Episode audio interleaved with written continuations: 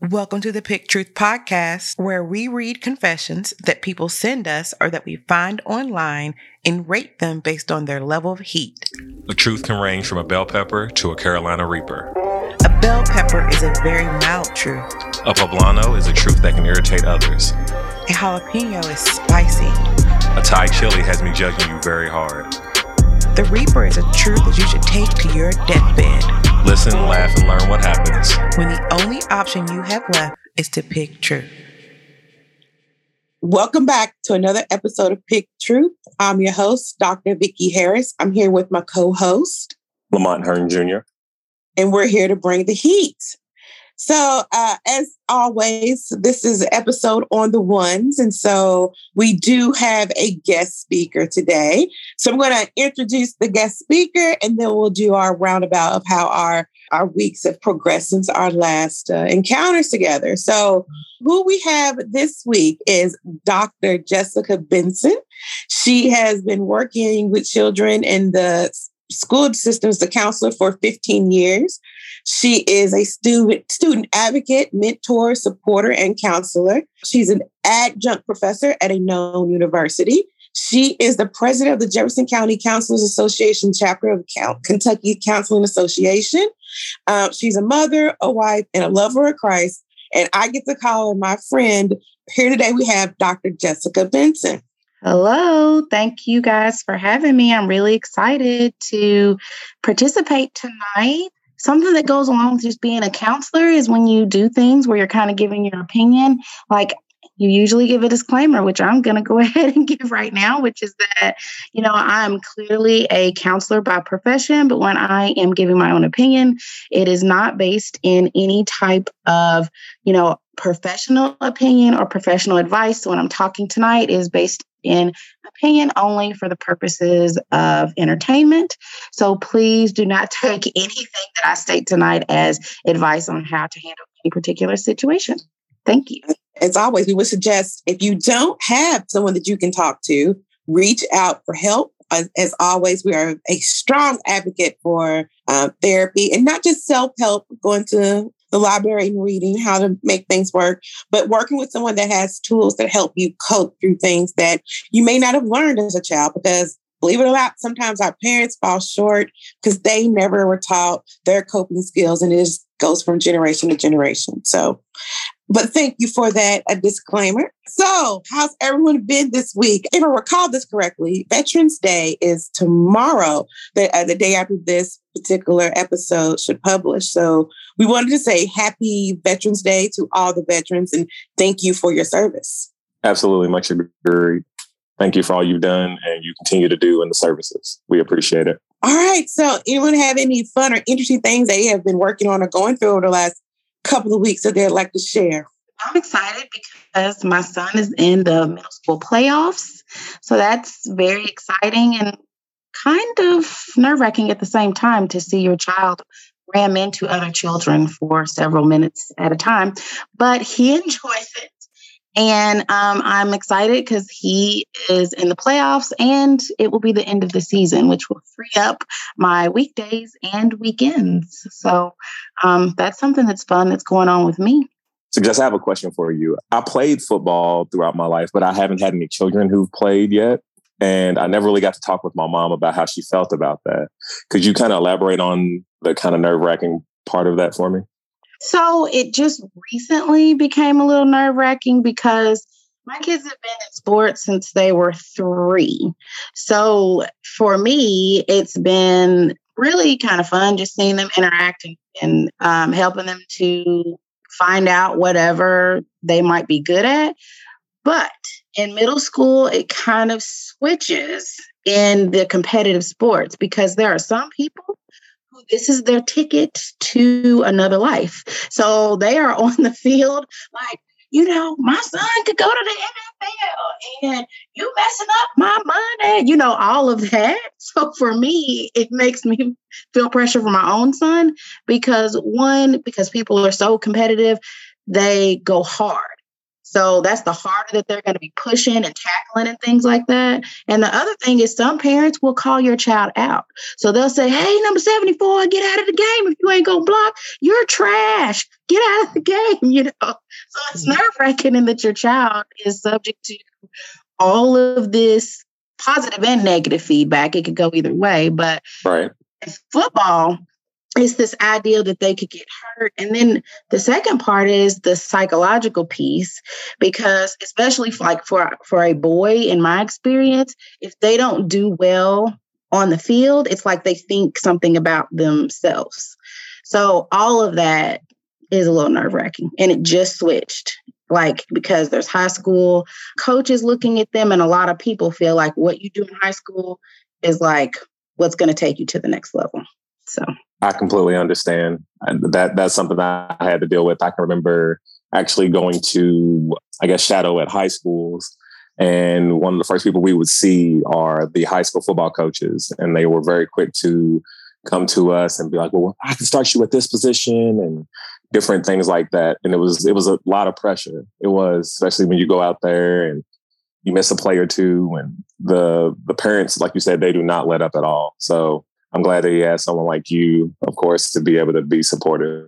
So and you got as a parent, sometimes you fall into that role too. Like me and his sister are like, dang, you missed the sack. What are you doing? Like, what's going on with you?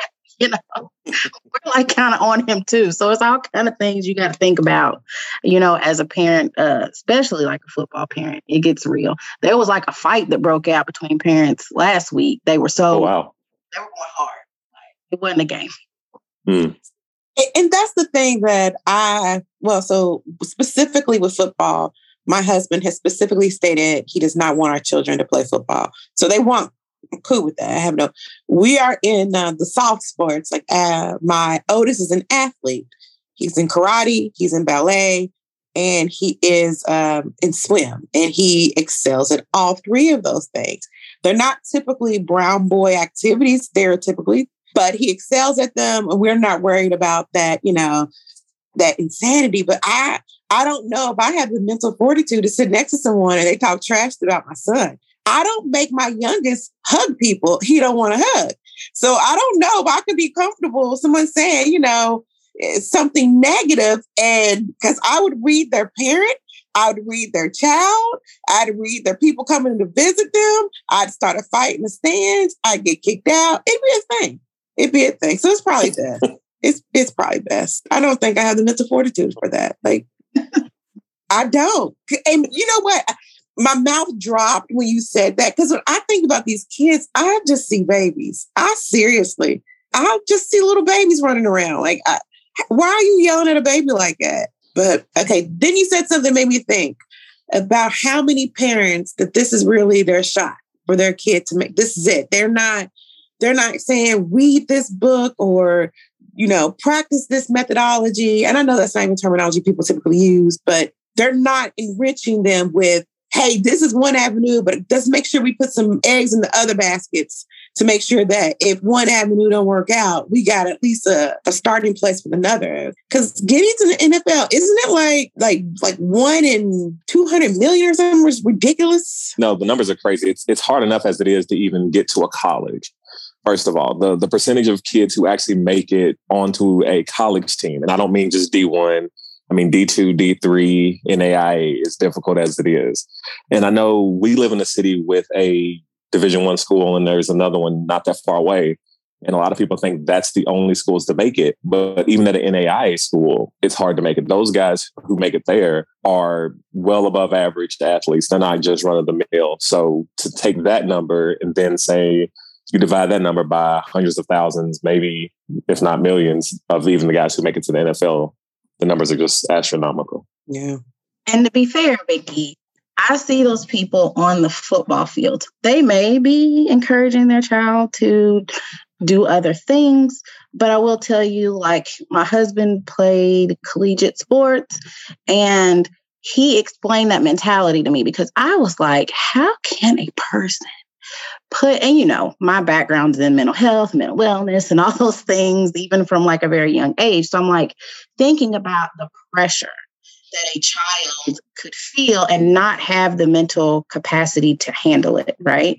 And he says to me, Well, if growing up you didn't have access to a lot of things and you know people have seen this as a way out like they see this on tv this is something that they see readily then that's what they are going to promote is that path because that's the path that they've seen that's the path that they know. It's a path that they can understand.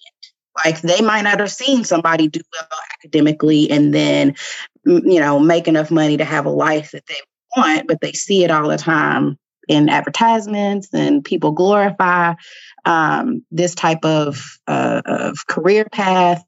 So um, you know just to be fair i try to think about that and just hope that if a child does go and play collegiate sports that they sort of are able to create their own mindset behind like education and how that can support you just as well as your athletic ability very well put very well put it is looking at that different lens and you're right and the funny thing is if odd enough so when i have a cousin sister niece who uh, did lacrosse and from that time frame, I understood that there is a shortage of strong lacrosse players.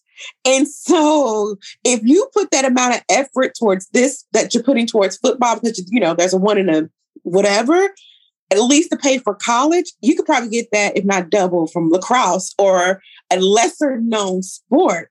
And it's hard to even imagine that because no one's ever seen that before. No one's ever seen a lacrosse player get a full ride because I'm an adult before I understood what lacrosse was.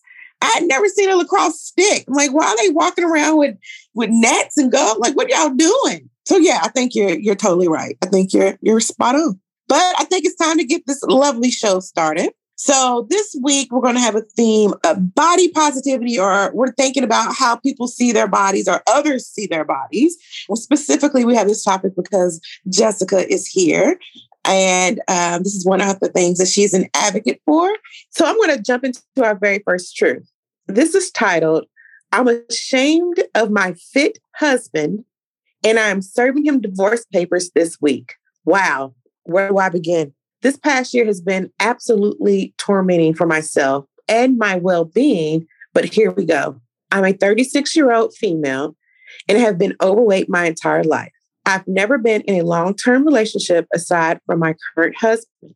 Let's call him B. We've been married for almost three years now, and he has been overweight most of his life until last year. B always saw himself as B always saw himself as ugly and fat, where I saw him as handsome, funny, and overall the best man I have ever met. Last year, B decided to get help with a personal trainer and completely turned his life around. B is more active than ever. And to be completely honest, I hate every bit of it. And I've resented him more and more each day. Instead of going out to eat with me, he either wants to go jogging and, and cook at home. Instead of watching our usual Netflix show and sharing a bowl of popcorn with me, he's in the garage exercising. I feel that he is alienating me and doesn't appreciate me anymore. He won't even eat my food. He does not even want to uh, initiate cuddles anymore. One time, I added a few tablespoons of oil into his dinner that he cooked, and he was so upset with me about adding the calories that he left the house. I am in shambles, and I feel like he's ruining this marriage. This has uh, been going on since last year, and I've been sick of it. Even my family has noticed that he isn't around me much. I have to lie and say B is working late so I can avoid the shame of telling my family the truth. I've been talking with the lawyer and we are filing paperwork, and I will be serving him papers this week. I'm tired of being on the back burner in his life. I tried to talk to him about how uncomfortable his new lifestyle makes me and how sick he is looking. I tried to introduce him to the body positivity movement, and all he does is just shame me by suggesting I go on walks and trying to get me to eat a salad. I'm not a horse, and I demand to be treated with respect. Luckily, I have been entitled to half the estate, and I'll be using the extra to get myself an apartment. I'll admit that I'll feel bad about leaving him to better myself. However, I also feel good about not being ashamed of myself and my weight. That was it for the first one. All right. So, uh, Jess, you have any opinions or thoughts about that confession? My first reaction to it is, you know, the fact that it is not uncommon for something like this to occur.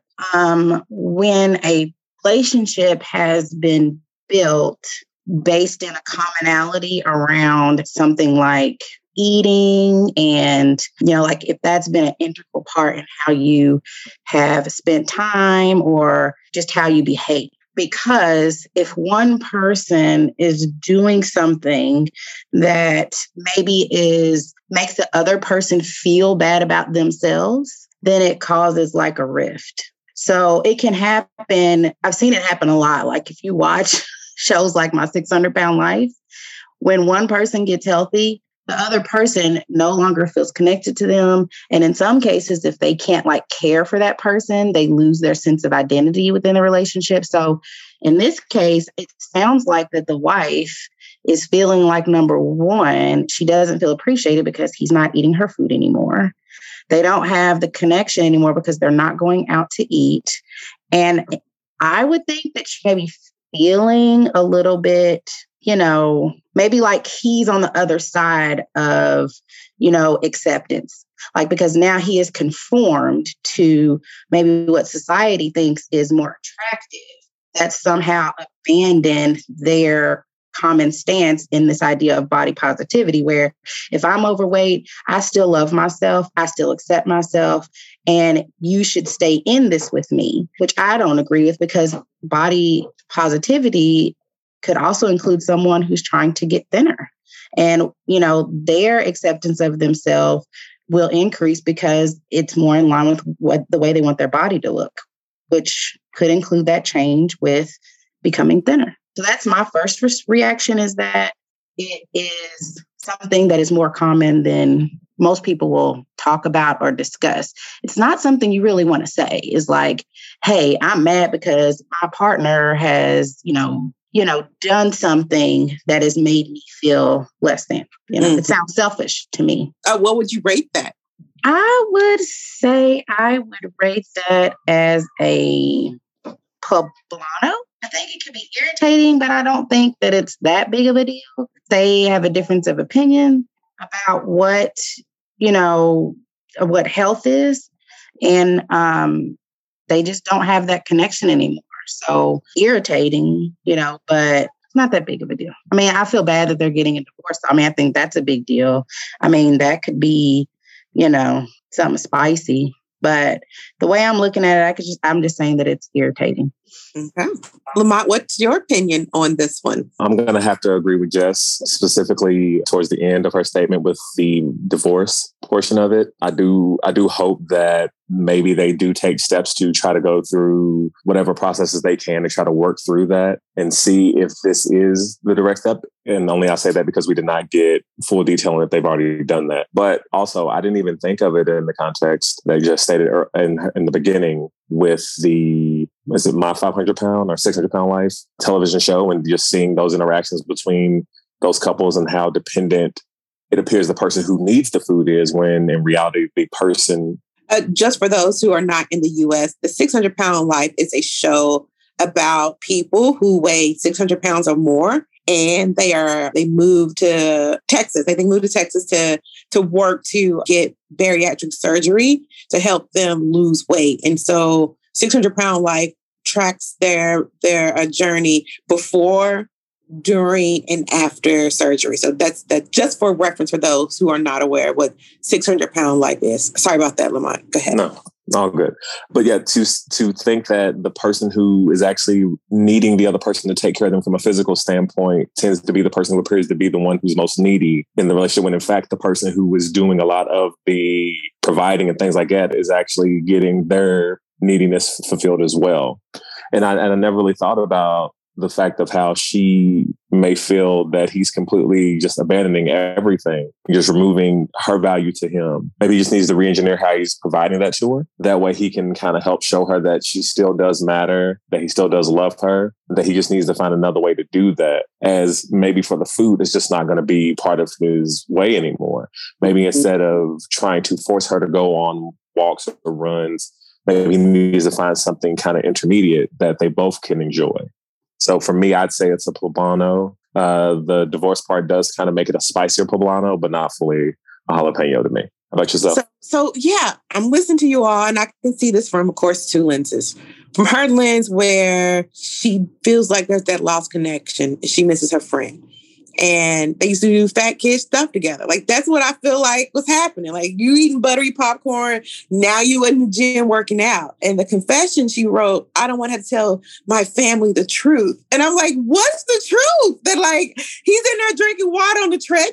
Like I don't understand. Like if you're if your truth was something terrible, like you know, he's in there, you know, he's on the drugs, he's he's on the heroin, but no, he's in there like, you know, sweating to the Oldies, like he's with Richard Simmons. I'm not quite I, well, maybe that's embarrassing. I don't know. But I thought uh, from so from her perspective, she's reacting from a space of hurt. Um, him losing weight makes it feel like there's something wrong with her that she's not losing weight. So really, it feels like it's almost like a trauma response, and I can understand that. I can understand that she is not thinking rationally, is completely emotional, and that there's a set of truths that she has created for herself and him being thin or going through this it hurts her in some way and not intentional. So that's my first lens. And I would give it probably a poblano. I think you're all right. But then I'm to flip this and I'm to be on his looking through it from the husband's perspective. I think in this truth, it was B. You poured additional fat on my food because why? Like when she said she poured a tablespoon, like could you imagine someone just well, I'm just gonna pour additional thing of olive oil on your food, olive oil on your food. Cause cause why? Like it's one of those, and then like, you know, you're upset with me because I don't want to eat popcorn. And I, I get that. Like, odd enough, we we have the same problem going on in my house where my lifestyle has switched because I've gotten through so much therapy. I don't want to watch TV anymore. I don't want to just hang out and do nothing. Like I'm going to do something. And we are trying to figure out our way through this difference of uh, who we are. So I totally understand it, but I do think it's selfish. I think it's selfish to believe that someone someone else getting healthy is an attack on you or it has anything to do with you. I don't think did he make an agreement with you that I will never ever try to improve my health? That I would never ever try to um, work with a trainer to eh, live longer? He never made that agreement, and so it's not fair to treat him poorly because you had an agreement in your head or you've made up something that um, isn't isn't isn't true. You know, he never said I'll be we're gonna be fat kid. We can do fat kid shit forever. Um, I, so I would rate this one a Thai. Chili, from his perspective, it's like, why aren't you happy for me? Why aren't you supporting me? Because for all those who've been through weight loss journeys, that stuff is hard in itself. It is hard. And to feel like you work so hard and you go to make you make this healthy meal and then your your your significant other just decides to pour fat all over it, drench it in butter or whatever, it feels like an attack and it feels like sabotage.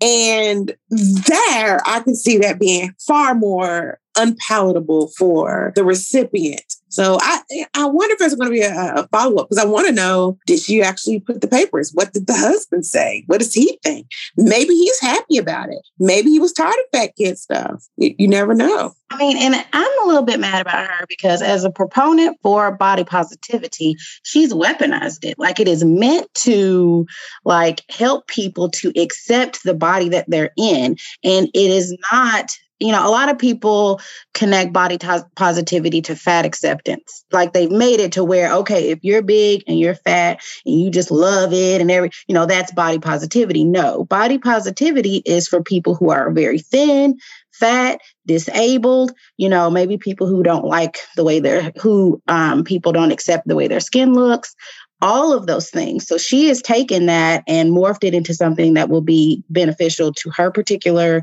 stance. And that can be like harmful to a person. So I don't appreciate that about her either. Amen. That's right. Agree. Uh, I agree. I, I didn't even think about it, but you're right. And I think sometimes eh, Lamont has mentioned it. It's like when you have the pendulum swing too far on the other side, people start to use things out of context. You know, within context is don't hate yourself because you're this side or because you're this side. Okay, you can't see my hands. Don't hate yourself because you're larger than you think you want to be or because you're smaller than you think you want to be. Don't hate yourself for that. That's what that, that is about. Not don't go get healthy.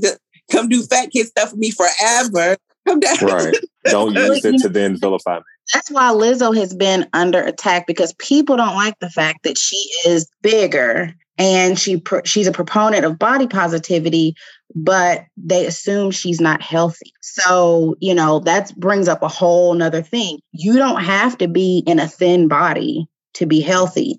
And in this particular instance, the, the woman is not even wanting her husband to get healthy, which seems like that's really his goal is about health, based on like what you said, rather than just like the shell of that. So when you talk about like the health reasons, that brings into a whole nother thing. This whole idea that you got to be skinny to be healthy, untrue. So yeah, I, I, my fitness goals. I've set fitness goals too. I, have no longer used the scale as my litmus litmus for success. Um, I, have lost tons of inches off my off my body as I as a, I'm in a goal to see my belly button again. But uh, one of the things that I did was just change my mindset around why I'm doing this. Has nothing to do with me losing weight. I may never ever lose weight, but I still get up and go to the gym at four in the morning on those days so that I can get healthier. And I have my youngest son is my bigger son, but I can pick him up like it's nothing and carry him up the stairs. And I couldn't do that before. And so I may never have a flat stomach and I may never have a, a small waist. And I'm good with that, right? Because I'm cute but I'm good with that. Yes, you are.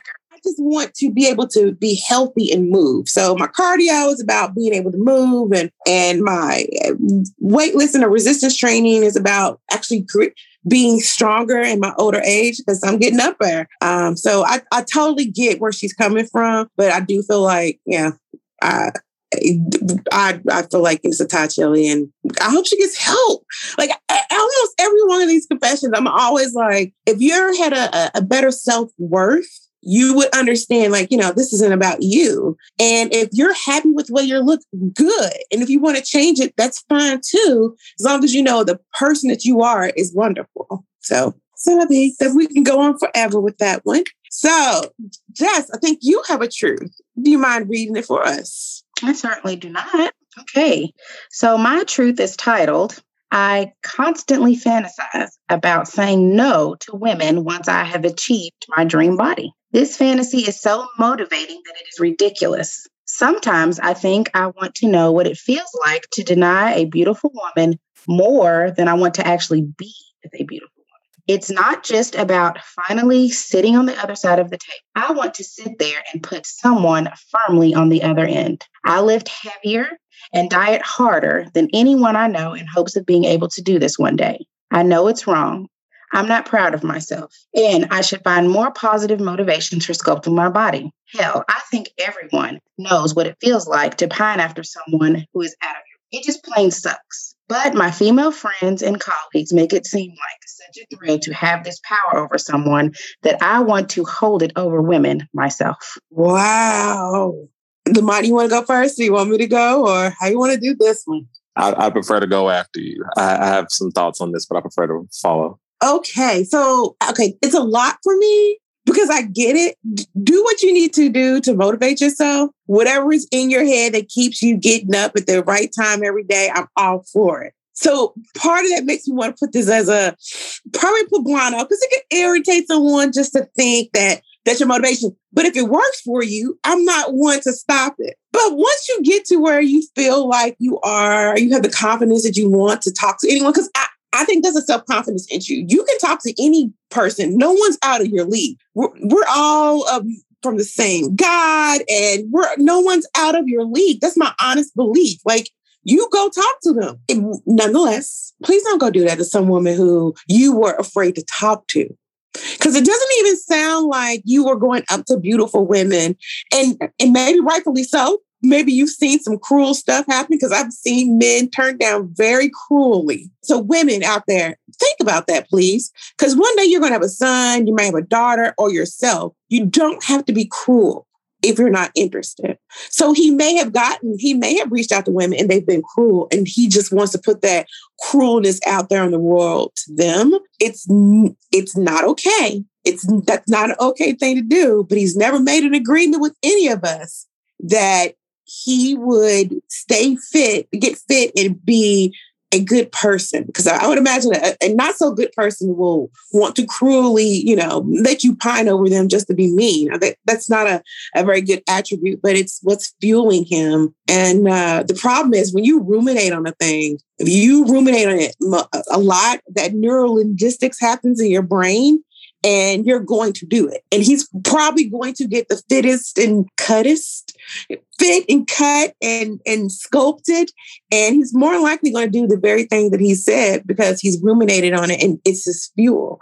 And at this point, it's going to, it's I think it's going to be fun for him. Not that it's okay, but I think it's going to be fun. So keep it. If you do the actual thing, I'll judge you like, come on, as a Thai chili. If you actually start just breaking women's hearts, a beautiful woman's heart, I mean, come on, don't don't hurt us like that. Me and Jessica did nothing to you. Don't go out there and hurt all the beautiful women. But thinking it in your head as your fuel, it's, it's a it's a dual thing. I don't want you ruminating on it, but if that's what gets you up before, do it. So that's my opinion. What about you, Lamont? Okay, so I kind of have two thoughts about this. So obviously, doing anything just to spite people is not a good thing. So that is my initial thought. But then one I kind of want to delve a deeper into is this point that happens between men and women, um, especially in interaction. Um, as a man, and this goes from the men who women would deem the most attractive to the guy who women would deem the most unattractive for men, there's an understanding amongst men that men do not have the same capabilities to have certain types of communications with women that women have to have with men. The most unattractive woman gets more attention than the most attractive man in a lot of instances, as far as I guess you could say carnal interactions, if you want to keep it that way. So what tends to happen here is for guys, even if a guy is what you would consider most attractive, he still has to come over put in some type of effort, some type of energy in, in most cases. Obviously, there are some where you can just walk up to somebody, say something, action happens. So I get the thinking and the the dealing with that type of feeling like you're just not ever in that position of power as a guy, but to use it is basically like being given superpowers and then using them for evil. That's the part that I'm like, all right, that's a little bit too much. But I understand the thought process behind it because as a guy, that does happen. I mean, I can remember being in middle school. I could remember like making, I would call my mom's job and I, my voice hadn't dropped yet. So I would sound like a girl. I sound like a little girl. And people on the phone would always say, yes, ma'am. And I was really skinny and it was hard to, you know, kind of step out there to talk to girls. But then as I got taller, more muscle, gained a little bit more weight, it became a little bit easier. But even then, it was still so much more rejection than I probably would have preferred. So in, in that thinking, I, I understand the thought process, but like you said, if you're going to use it for evil like that, I'd say it's a Thai chili. But I'm I'm torn. It's still like the thought process, as long as you don't act on it, to me is just a poblano if you don't really use it on anyone. What do you think, Jess? Okay, so first of all, this is so interesting to me because, first of all, it reveals the sensitivity of a man, which we don't get to see a whole lot. But my husband and my brothers explained this to me as we got older about this whole idea of having to work up the guts to talk to a woman, whether she is you know, attractive or like Lamont said, there are unattractive women who still may be desirable for one reason or another, their body type or just their willingness to engage in different activities. And the fear of rejection is has a has a great impact or the the experience of rejection has such a great impact that for a man I could see how it would trigger him to actually think about what can I do to get back at this person because they made me feel so bad and it crushed my spirit and it made me you know not have uh, you know high self-esteem and all of that. So i just think that's so interesting how men especially like very masculine men you know on the inside have this very in some cases fragile like persona on the inside of them that can cause this type of behavior. Considering that that this is coming from some feeling that they have had, somehow they've been wounded and things like that. I really think because it sounds like it's a bit of a coping mechanism that it really is just a poblano. And the reason why I say that is because is a response to some sort of feeling and it sounds like he's not seeking to like hurt the woman. He is seeking for the woman to feel what he felt. He wants them to have that desire that will not be quenched ever because he can hold on to it. But that doesn't sound like he wants to break anybody's heart or anything like that. Not not to me. I would warn him that it could backfire. What if he falls in love with this woman and then he's rejected all over? all over again he's back to the same spot maybe he gets fat again or you know all that work goes down the tube because you know that that revenge it did it never worked it just it just backfired so well, I think it's, it's a little longer though. If he gets fat again, I know a divorcee who likes to do fat kid stuff. So he might Good be able that. we could do some matchmaking. I do yeah, have a question but, for both of you. Mm-hmm. So Jess you had mentioned fragile and I'll admit, yeah, it is. But I think part of that, like you said, with being masculine, it has to do with the fact that a lot of times as kids and as young men, we're not really allowed to express that. We're made fun of amongst men. Uh, a lot of women don't seem to like men to not be masculine, not to be at the forefront of a lot of different things. So we're not really afforded that space at a young age. And I try now, even with my son, to make sure that I do give him that space to express his emotions and work through them because I, I already see for myself and for my peers that a lot of us didn't get that. So we don't know how to properly navigate that. Whereas I have also heard from women and some women, even within my circle, they've talked about they don't approach men because even they don't like rejection, because they're used to always being the one approach. So for women, it even hurts them to have a guy tell them, no, thank you, because they're like, anytime a guy approaches me, I get to tell him no anyway. So it's like the one who wields that power is seems to be just as fragile.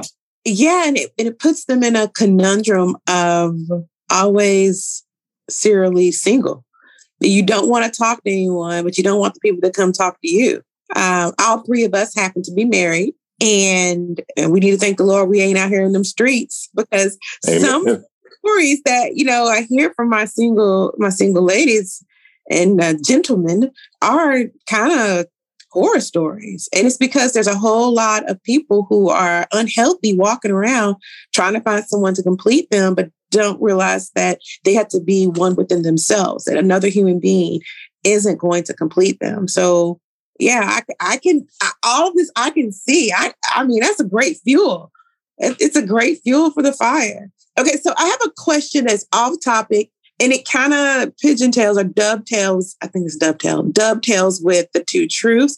And it's a little off topic. Would you all mind going there with me? All right, so guys, this is a little bit off topic, but it, it kind of dovetailed into the two truths in our conversation. So I just want to get you all's opinion. So what I'm seeing is an image of uh, two people on a bed. Uh, again, it was a woman caressing a man, and he, she's asking if you love her so much, then why are you here with me? And so this is the conversation underneath the picture. Here, let me send it first. That way, him. He says, I uh, under the picture goes me. I love both y'all for different reasons. Her, what does she have that I don't?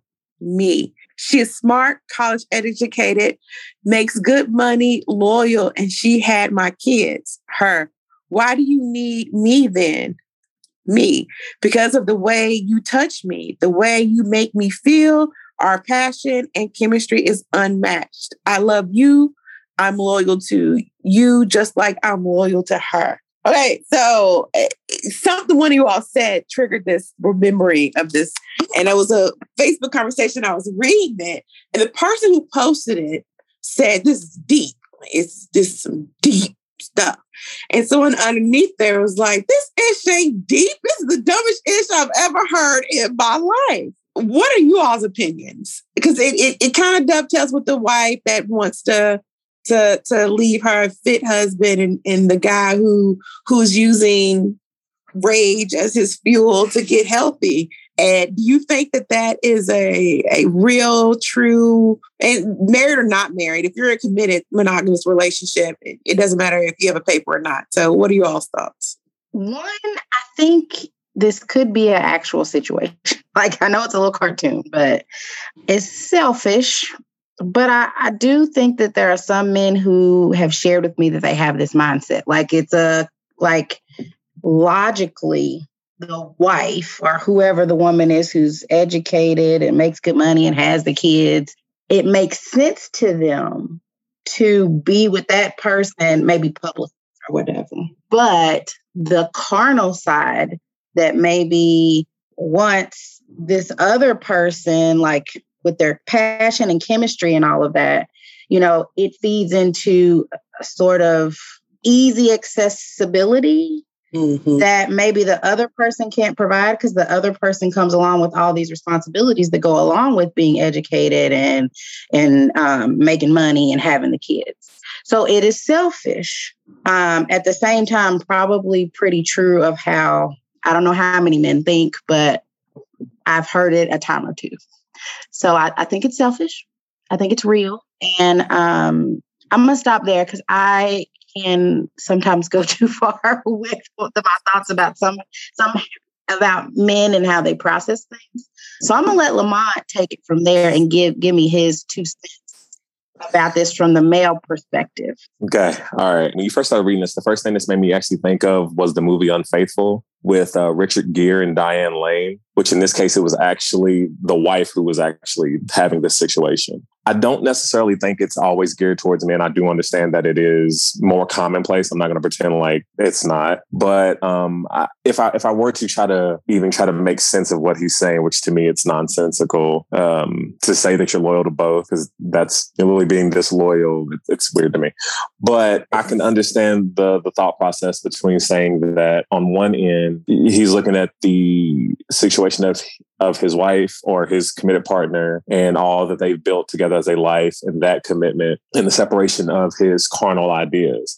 Um, I actually um, heard someone say this um, statement. Now, I'm not saying I agree with it. I'm just repeating it as I heard it, as it uh, kind of sounds similar to what this person says. They said, A man shows his faithfulness by where he spends his money and commits his time and a woman shows her commitment in what she does with her body. Trust me, when I first heard it, it was very similar to this. I was like, all right, I don't necessarily agree with that, but I wasn't willing to go into the conversation and necessarily dive in because I just wanted to see what they were going back and forth. And uh, in that conversation, the guy kind of mentioned, he said, a guy, um, a man could have sex with another woman and not have any emotional attachment to her, whereas the commitment he has to his wife is based completely can be completely separate from that. So I don't know. That's that's a tough one for me. I don't I don't agree with it. I feel like if I'm going to be willing to step out, I would just rather not be in the relationship. I feel like it causes more damage, not just to the marriage itself, but to also any kids or other family members involved. There's a lot to that. And maybe it's just for me. I don't have the capacity to be able to do that comfortably. So you know what, Lamont, you brought up something though too. Like you mm-hmm. I, I I feel you when you said it could be men or women, because here's what what? What if one person is not filling you in a particular area knowingly and you know, you know, they're not trying to do something to fulfill you within that area? I've heard people say that if that is the case, does it therefore then give permission for you to hmm. seek out getting that fulfillment from someone else? And therefore, you know, what you all have built your commitment around, you know, um, if if you have excluded that particular part of your relationship from what you're committed in, why can't you go out and get it from someone else? And they committed on the front of finances and kids and and that type of thing.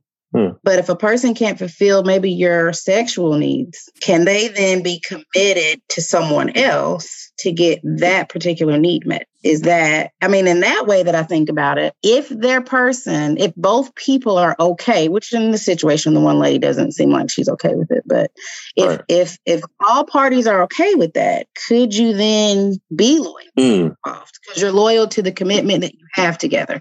The one that is based in passion and the one that's based in all the other things that you can be committed on. Okay, so this uh, I'm loving this conversation. So I, I wish I could see my little note and the word loyal is too blurry, but I wrote down the word loyal when you said that. So okay, my, I made a comment because of the person who kind of just like bashed it. And I said, no, this is deep. I think that people fail to understand that this is a reality, not just for men, but for women as well. And it, it isn't always overt. There's a reason why there's an entire cottage industry for affairs and people to do that and still maintain their relationships. What and, and what is called um, just is consensual non-monogamy where you have consent from your partner that to your point this is where we don't commit and where you know there's another there's something else. Not that's not something that most people can manage consensual non-monogamy. It's not something that most people would ever even uh, think about but you're absolutely right. It is one of those things where it's real and it's real for some and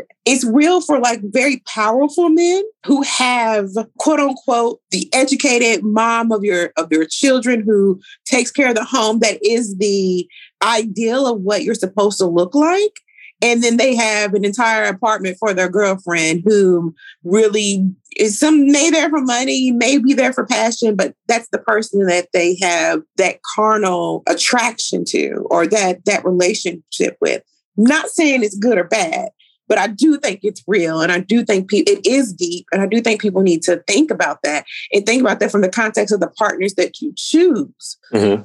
What's most important to you? Yeah, I, th- I think that's interesting because because when you said that, uh, well, when both of you said that, I started thinking about it and said, well, if you're talking about commitment to a partner, and let's just say on one end that that that, that woman is saying, I need you to be able to provide financially, protect, and do all these different things, and that man has certain requests, and they're more or less carnal, and she decides she's not going to fulfill those, like Jess mentioned earlier, at what point does that get looked at as a negative on her end? And uh, even when people talk about cheating, you know, I don't know if you all have ever looked at the data they talk about. There's a study showing about who cheats more versus men or women. And one of the things they mentioned was not necessarily cheating in the intercourse way, but as far as emotional and mental cheating. And and when they showed those numbers, they actually showed that those two lean more towards women than they did with men. And it seems like those don't really get viewed as much. They do talk about men being willing to put their thing anywhere. But they said that a lot of women were getting those same type of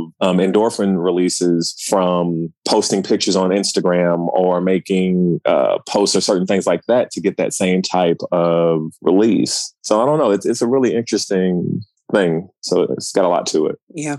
Well, thank you for entertaining me and, and allowing me to kind of just throw that question out there. I know that it is late. All right. Thanks, guys. Uh, thanks for allowing me to kind of throw that question out there at the last minute. I really do appreciate it. But so I think that ends it for this show. Jessica, thank you so much for being here. Uh, hopefully, you'll come back, tell all your friends about it. It was a joy. It was a great conversation. Absolutely. Thank you just for being here. Thank you for having me. It was fun. All right. So, if you like today's show, help us out. Subscribe and send the show to two friends. If you've not done so already, join our Facebook group, Pick Truth, and follow us on Facebook, Instagram, and Twitter. Oh, and don't forget to rate and review us on Apple Podcasts or wherever you subscribe. All right, catch you next time. Later. We can't pick truth without you. Send us your truths at picktruthmail at post.com to see if you can bring the heat.